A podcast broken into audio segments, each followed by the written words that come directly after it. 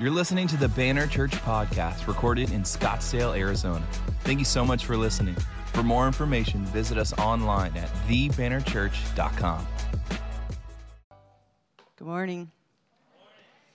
I just want to start out by saying I just love how God always works everything together without our, our planning it. That new song that Gianna chose this morning is the heart and soul of what I'm going to preach this morning.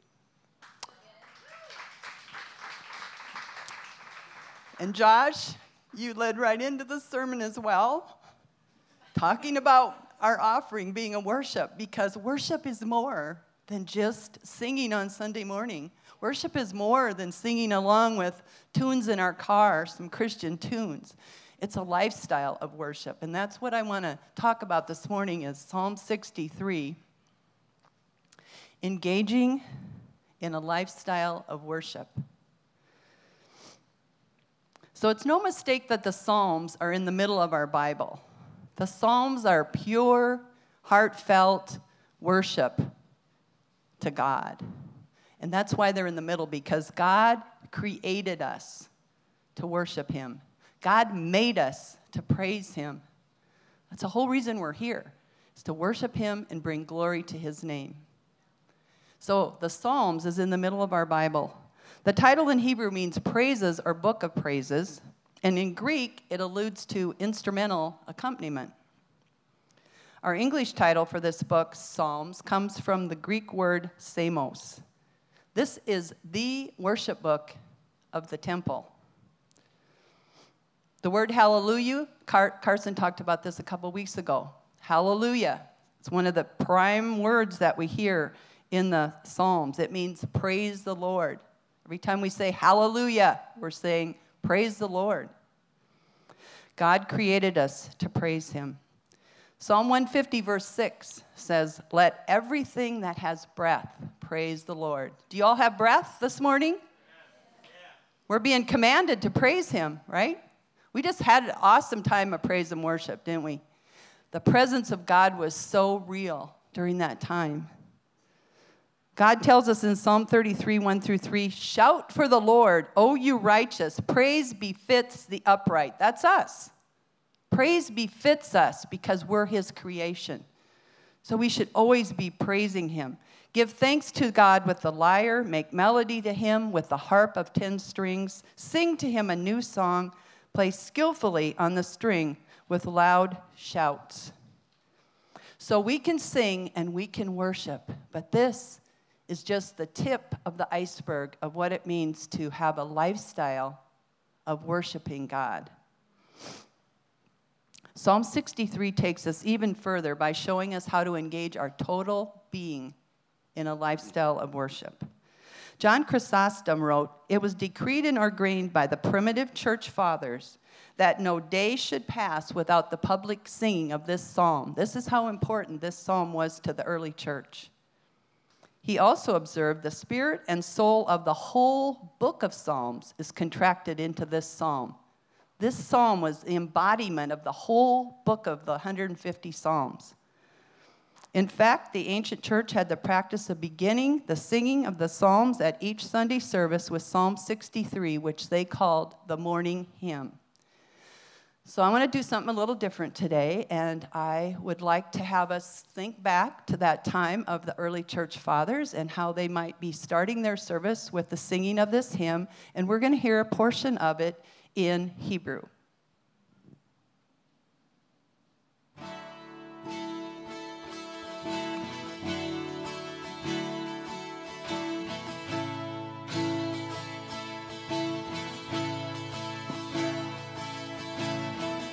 אלוהים אלי, אתה שחריך,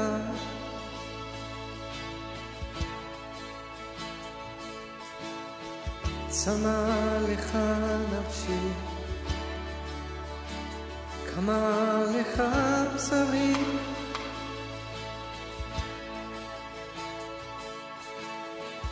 בארץ צייה der jetzt sie mal liebt.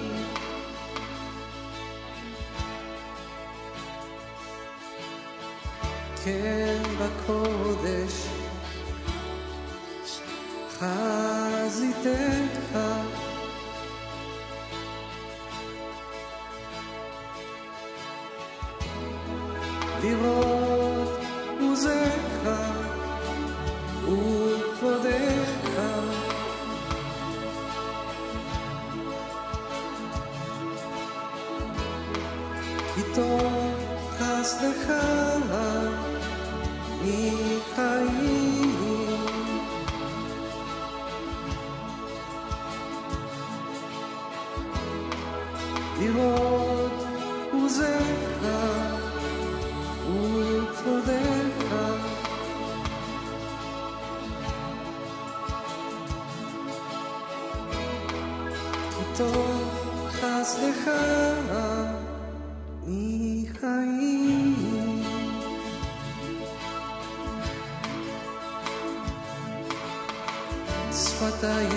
ישבחונך כן אברכך ישועה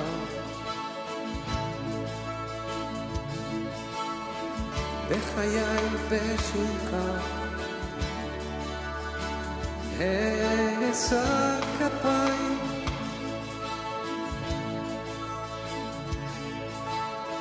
כמו חלק הדשא ضاع نفسي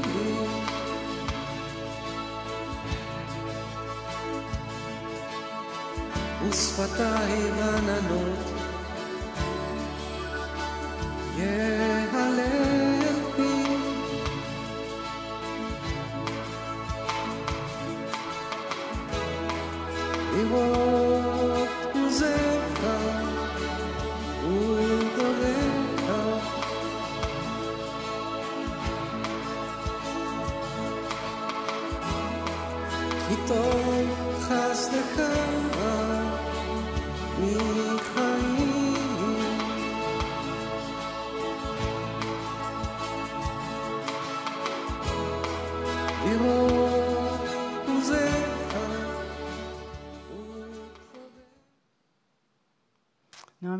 to you in English. O God, you are my God. Early will I seek you.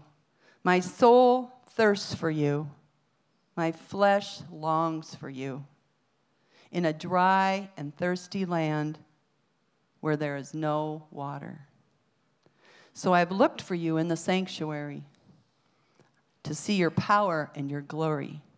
Because your loving kindness is better than life, my lips shall praise you. Thus I will bless you while I live. I will lift up my hands in your name. My soul shall be satisfied as with marrow and fatness, and my mouth shall praise you with joyful lips. When I remember you on my bed, I meditate on you in the night watches, because you have been my help. Therefore, in the shadow of your wings, I will rejoice. My soul follows close behind you. Your right hand upholds me. If you notice, there's no requests in this psalm. It's kind of unique, isn't it? A lot of the psalms are the psalmist crying out, Oh God, I'm in this situation, or Oh God, where are you? My enemies are overtaking me. I have all these troubles. Where are you? I cry to you day and night. My bones ache. You don't hear any of that in this psalm. This psalm is total praise and worship. He is declaring that God is his strength. Verse 1 O God, you are my God, and early will I seek you. The second God in this first phrase here is Al, the strong one. Josh was talking about the strong one this morning, right? We are weak. We cannot hold up our hands in battle, but God can, right? He is our help, He is our strength. David was in the wilderness, he was weak, he was weary, he was thirsty, he was fatigued. He needed Al, the strong one, at this point. I mean, just walking from our car in here, we need Al, the strong one, let alone being out in that desert that you saw. It's brown, it's not even as green as our desert. There's not even a few little sprigs sticking up. It's brown. There's nothing there. This is where David was when he, when he was writing this. He calls out to his God. In Psalm 28, verse 7, it says, The Lord is my strength and shield. I trust him with all my heart. He helps me. My heart is filled with joy, and I burst out in songs of thanksgiving. Why does he burst out in songs of thanksgiving? Because his heart is filled with the presence and the love of God. God is there. David doesn't do this on his own, it's an overflowing. He's declaring that God has helped him. He's declaring that God has been there for him. And out of that overflowing comes, he can't help it. He can't help but praise him. If you're having difficulty praising God, maybe you haven't been spending time with the one who causes you to praise him. When we spend time with him, we can't help. We can't help but praise him.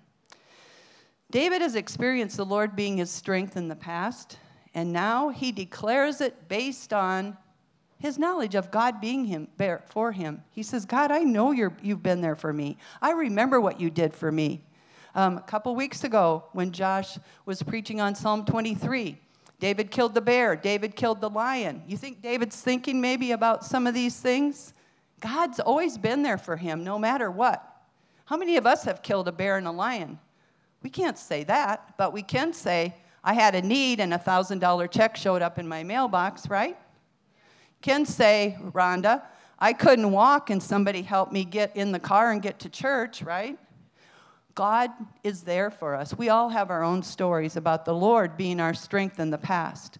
When we experience trials, temptations, tough situations, just like that song, I just loved it when Jana played that song because it says, even though I'm in the valley, even though I'm in this tough situation, I'm going to raise up and praise the Lord my God because He's there for me. I don't have to worry, I don't have to fret. He is Al, my strong one. He is there for me. David says, Early will I seek you. It's a priority. He does it first thing in the morning, okay? I'm not saying this has to be your devotion time if you're a night person and you do your lengthy devotion, Bible reading, and prayer at night, but I am saying, first thing in the morning, focus yourself on God. Focus yourself on who He is. Focus yourself on what He's going to do for you. I set my alarm a half hour to 45 minutes every morning before I'm going to get up. You know why? Because I cannot make it through the day unless I have that time with God. I can't. And I don't know about you, but it helps me to focus on who I, it is that I serve, who it is that's going to be with me throughout the day, no matter what. I don't know what's going to happen in a day. I may have it planned, but things happen. If I focus myself on Him, I'm much more likely to be able to make it through in a way that brings glory to Him. We always make it through the day, but the question is do we make it through in a way that brings glory to Him. That's a lifestyle of worship. Okay? I can complain. I can complain. I can be sad. I can call up someone, tell them how bad it is. But can I say, but I know God has it? In the end, I know God has it. That starts by making it a priority in the morning. God, you're my God. No matter what happens today, I know you're here. We ne- need to remember this before things start happening, before our day falls apart. And the important thing is just to connect with the vine. If we continue on in verse 1, it says, My soul thirsts for you. My flesh longs for you in a dry and thirsty land where there is no water. David uses the imagery of the desert here. Perfect, perfect imagery. I mean, we can all relate to that. We live here, so anybody can relate to it. We can, right? Now, I, am from Iowa originally. Um, you know, it's humid there. There's a lot of green. There's a lot of rolling hills and trees and huge trees with lots of greenery. I didn't realize, you know, what the desert was all about. But David uses the imagery of the desert here. It's brown, dry, no color, no life. I mean, if there is life, it's where? Under the rock, snake crawling out, or a lizard, and they're brown too. So David uses this to help us understand his thirst for God. Okay, this is how thirsty God wants us to be for him, okay? This thirsty. Keep that in mind as we as we progress here. So think about a potted plant. Sometimes we're not all like expert gardeners, are we? Sometimes we kind of neglect our plants. And you go up and you look at them and you feel that dirt and it's just dry. There's big cracks in the dirt. And you're like, oh, surprised this thing's even living anymore, right? You give it some water, and what does it do? Just soaks it up, right? Because it's thirsty. On the other hand, what if you just bought a brand new plant, just had some fresh potting soil, you put it in the pot, and then you water it? What's going to happen to that water? Pretty soon it's just going to sit on the top, isn't it? It's not thirsty anymore.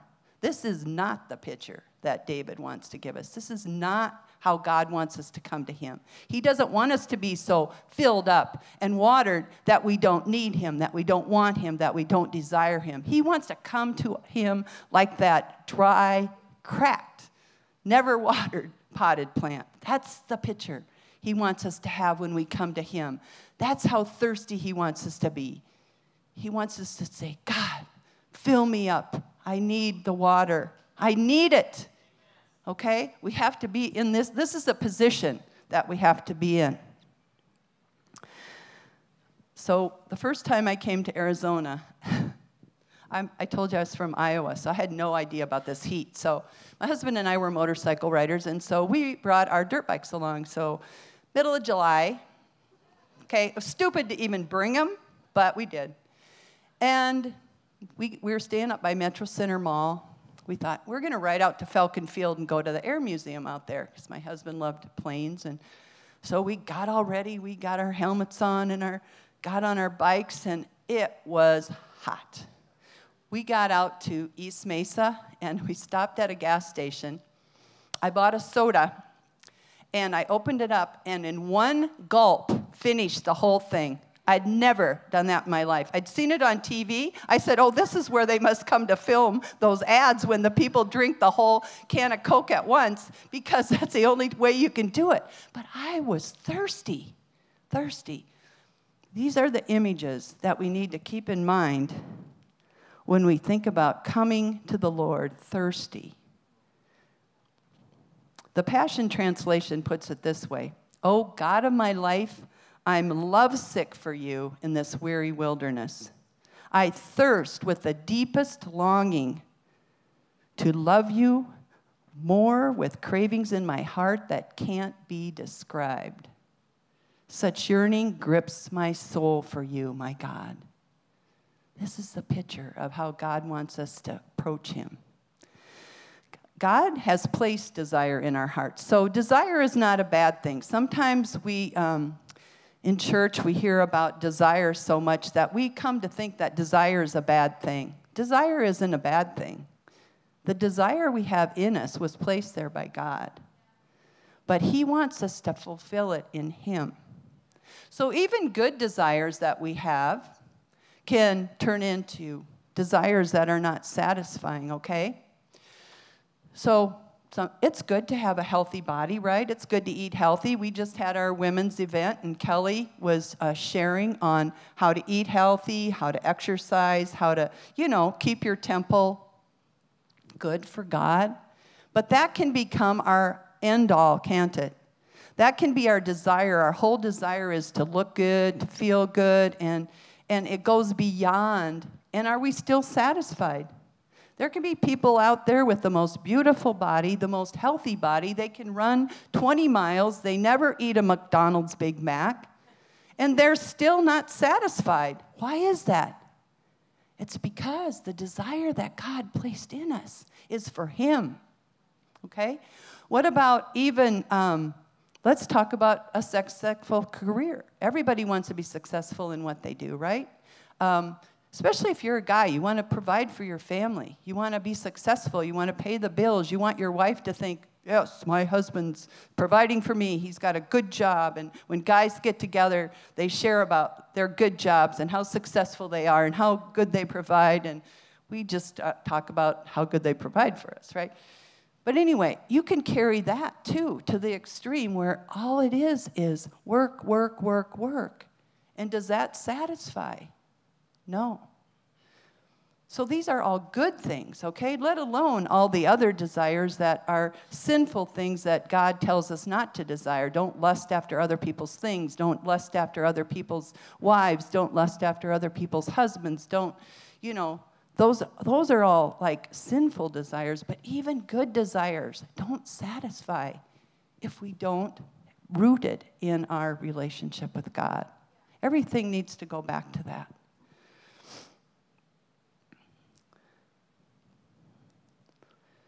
All right, verse 2. So I looked for you in the sanctuary to see your power and your glory. So David is engaging his total being. So here we see him. He uses his eyes. He's going to look for God, right? In, in David's time, you had to go to the temple. That's where, that's where God's presence was. God dwelled in the Ark of the Covenant, in the holiest of holies. That's where they went. If you remember reading about Moses, the glory of God filled the temple. When Moses was on the mountain with God, the smoke surrounded the mountain, and no one wanted to clo- go close because it was God's presence. So David went to the sanctuary looking for God's glory, along with all the other people who went there looking for God's glory. So David wasn't there by himself, he was there in community.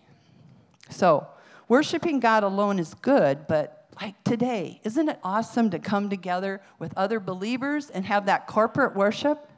There's just something different about it. I can worship at home, but coming and worshiping with God's people together, it's just, there's something about it that's just so wonderful. So in Hebrews 13, 15, and 16, it says, We're told to continually offer the sacrifice of praise to God and not to forget to do good and to share for with such sacrifices, God is pleased.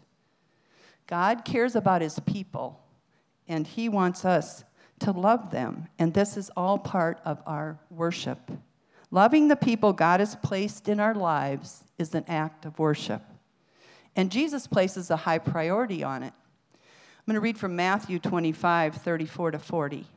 Then the king will say to those on his right, Come, you who are blessed of my Father, inherit the kingdom prepared from you from the foundation of the world. For I was hungry, and you gave me something to eat.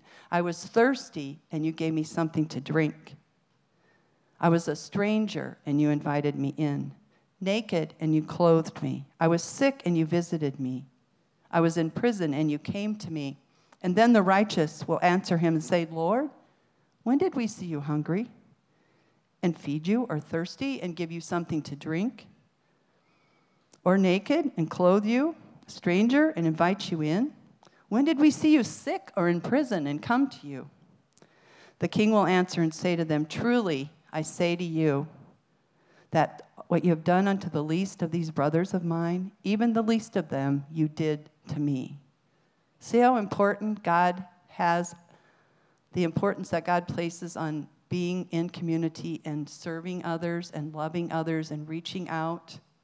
We have many opportunities each and every day, don't we, to do this. But how many times do we get selfish with our time? Oh, I'm not going to run over there because then I won't get this done and I won't get that done and I'm just going to stay home. Someone else will go. Right? I, I'm not going to uh, go to the store and buy a backpack for OCJ kids because I wanted that new dress. And I can't get that new dress if I buy a backpack this week. So I'm not going to do it. There's, there's a lot of things that we put ahead of serving and worshiping God. I think, I think if we would approach God each day and say, God, what would you have me to do?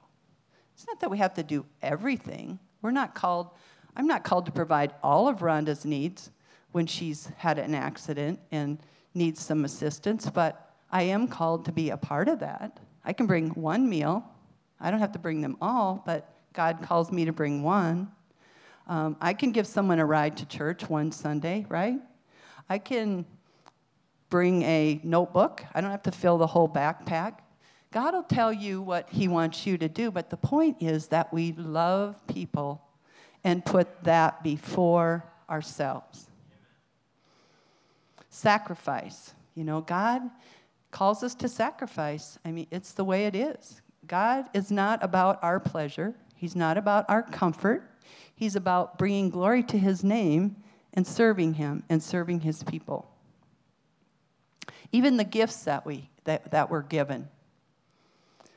Why are we given our gifts? We're given our gifts to serve others. If I have the gift of healing, do I come up and lay hands on myself and say, Be healed, Terry? I mean, I could, but really it's for maybe Sydney needs something healed, and I come to Sydney and I say, Pray for her, and in the name of Jesus, be healed. That gift is for the body. What about encouragement? Did you notice somebody coming in today and they just looked a little bit down? Maybe they just need someone to come up and give them a hug and say hi. You don't even have to say anything profound. Just be there for them. That gift of encouragement is not for you, it's for that person. But we have to be out of ourselves to even notice that, right? So I encourage you do we look each day for Him to speak to us, to show us the way, what to do? That's, that's all part of that connecting in the morning, okay? We connect in the morning, then as He moves throughout the day, we're ready. And we're not fighting Him as much. We're more apt to, out of our overflow, say, oh, yeah, that's me. Let me do it, right? Okay. Because your loving kindness is better than life, my lips shall praise you. We've kind of talked about this already. David uses his lips to praise God. We use our lips to praise him because he is worth it. He is worth it. No matter what the situation, no matter what the circumstance, a lifestyle of worship tells us to lift our hands, open our mouth, and praise him. David is grateful and expressing his gratitude to God. He's putting his love and desire for God above everything else. In verse 4, it says, Thus I will bless you while I live. I will lift up my hands in your name.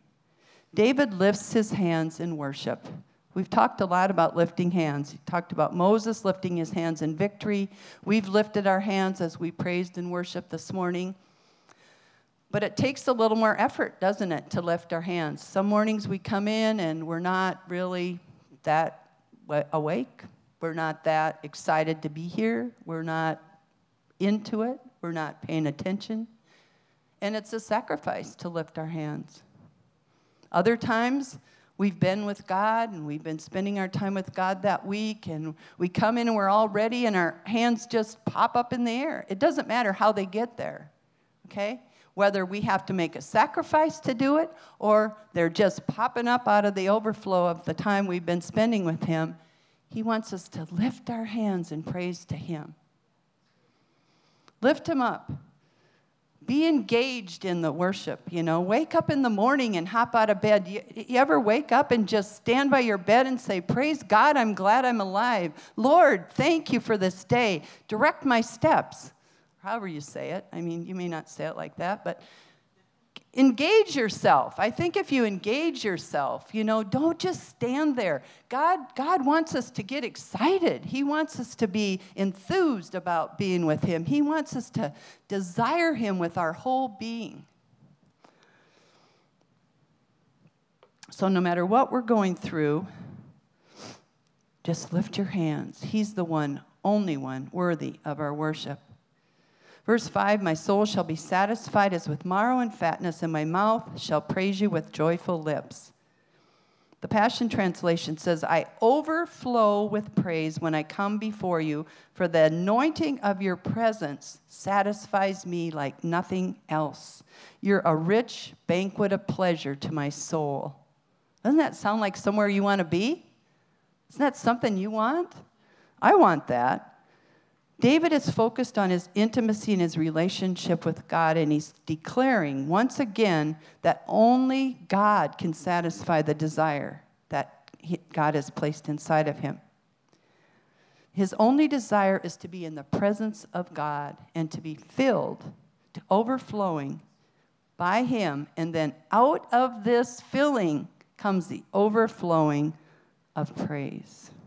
When we have spent time in the presence of Almighty God, we cannot help but praise Him. There's nothing like it, no matter where we are or what we're going through. The presence of God brings joy to our heart, and out of our heart, the praises come. Very familiar psalm, Psalm 16, verse 11.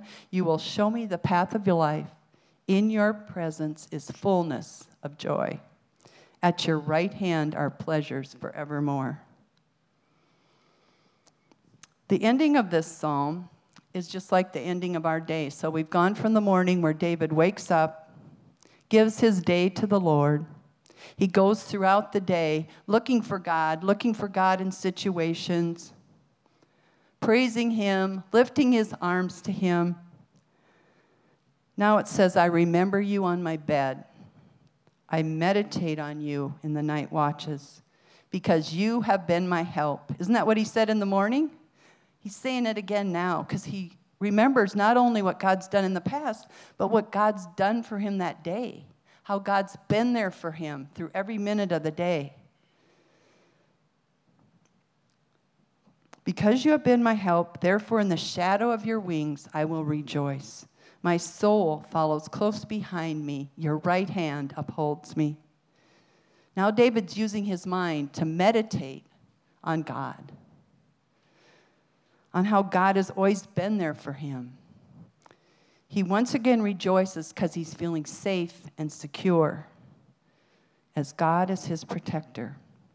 Early in the morning, David sought God, El, the strong one, and now he ends his day meditating on how God has been his help. David declares that he will always seek God's presence. For there's where his hope, his help, and his protection are. He isn't looking around at his circumstances. He isn't looking around at what's happening. He isn't looking around at the brown desert with no life. But his mind is meditating on God and what God has done for him, how he's always been there, how he's there now, and he always will be. David worships God with his entire being every minute of every day. He starts and ends his day by desiring to be in God's presence. He continually offers praise and worship to God who is worthy. His desire is for the living God, the living water, the only one who can truly satisfy. Remember the woman at the well? Jesus said to her, What are you, what are you looking for? You know? And she came and she was broken, right? She was broken. She was empty. She'd been married four times. She was on her fifth husband. She wasn't satisfied, was she? Jesus offered her the living water, didn't he? Because he knew that was the only thing that would satisfy her. He offers us the living water because that's the only thing that can satisfy. God created desire, and because He created it, He's the only one who can satisfy it. Your desire, if you continually have desires that are not fully satisfied, you haven't found God who satisfies that desire. There's a reason you're not satisfied. That's how God draws us to Him. He has to, he has to pursue us, and He puts that desire in us, and that's what causes us to seek Him, to want Him, to want more than what we have. We can try to fill it with other things, but we'll never be satisfied. As we seek Him and engage our entire being in worship, He will satisfy that desire and fill us to overflowing. And out of that overflow will come a lifestyle of worship. Obedience will come from our hearts as we walk out His commandments. Service will come from our hands as we love His people. Thoughts of gratitude will come from our hearts and our minds as we meditate on His goodness and remember all He's done for us. Praise will come from our lips as we express our gratitude to Him for who He is and what He has done. In The Pursuit of God, A.W. Tozer writes We pursue God because and only because He has first put an urge within us that spurs us to that pursuit. So even our desire to pursue God comes from Him. So He places desire in us, and then He pursues us. No man can come to me, said our Lord, except the Father which hath sent me draw him. And it is this drawing that takes from us every credit for the act of coming. The impulse, the impulse to pursue God originates with God, but the outworking of that impulse is our following hard after Him. All the time we are pursuing Him, we are already in His hand. Psalm 63 8, our last verse, Thy right hand upholdeth me. So God desires relationship with us. He pursues us. He desires intimacy with us. He put that desire in us to draw us to Him. Who are we seeking today? What are we seeking today? Where are we going to fulfill that desire that God has placed inside of us? If we go way back to the beginning of the Bible in the book of Genesis, Adam and Eve chose to fulfill that desire that God placed in them with something else. They chose to believe the lie of the enemy, that they could be like God, that God was trying to cut them short. And they disobeyed God and they were cut off from relationship with Him. But God didn't want that, did He? In His mercy and His grace, He provided a way. He provided a plan for us, for people from that day forward to be able to be restored and in right relationship with God again. He sent His Son, Jesus, to die on the cross so that we could have that relationship with Him, so that we could pursue Him more as He pursued us. If you're here today and you've never answered that call that God's been pursuing you, He may have been speaking to you and you really didn't even know what it was or who it was or what was happening, but you just felt like something wasn't quite right. You, you weren't happy. You didn't have true joy. You're missing something. If you don't know Jesus, you're missing the best thing, the best thing in life. If you've never believed that God sent his son to die for us, that by believing that he did that for us, all we have to do is say, Lord, I'm here. I believe that Jesus died for me in my sin, that he died for me. And that because of that, I can be made pure and white as snow, and I can have that relationship. If you've never done that, and you want to do that today, you can. I want to make I want to make that offer to you today. I, I don't want you to leave without knowing that you can have that. So if you if you're that person and, and you feel like God is speaking to you, you just raise your hand this morning. Just raise your hand and God will see you. God will see that you want to give your life to Him. You want to be restored in that relationship.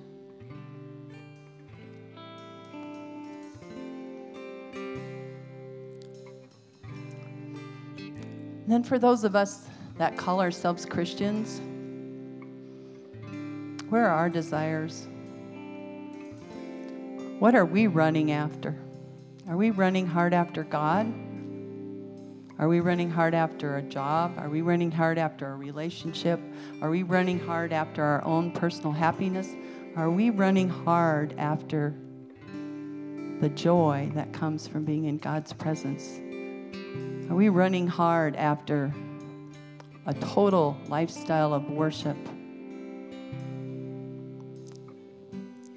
I'd just like to have some time this morning, and I, I'd like for anybody that wants to have more in their relationship with God, that wants to say, God, I just want more of you.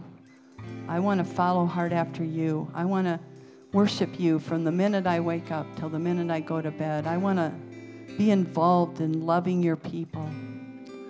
I want my praise and worship to be an overflow of the time I spent with you. Lord, help me. Help me to redirect my desires.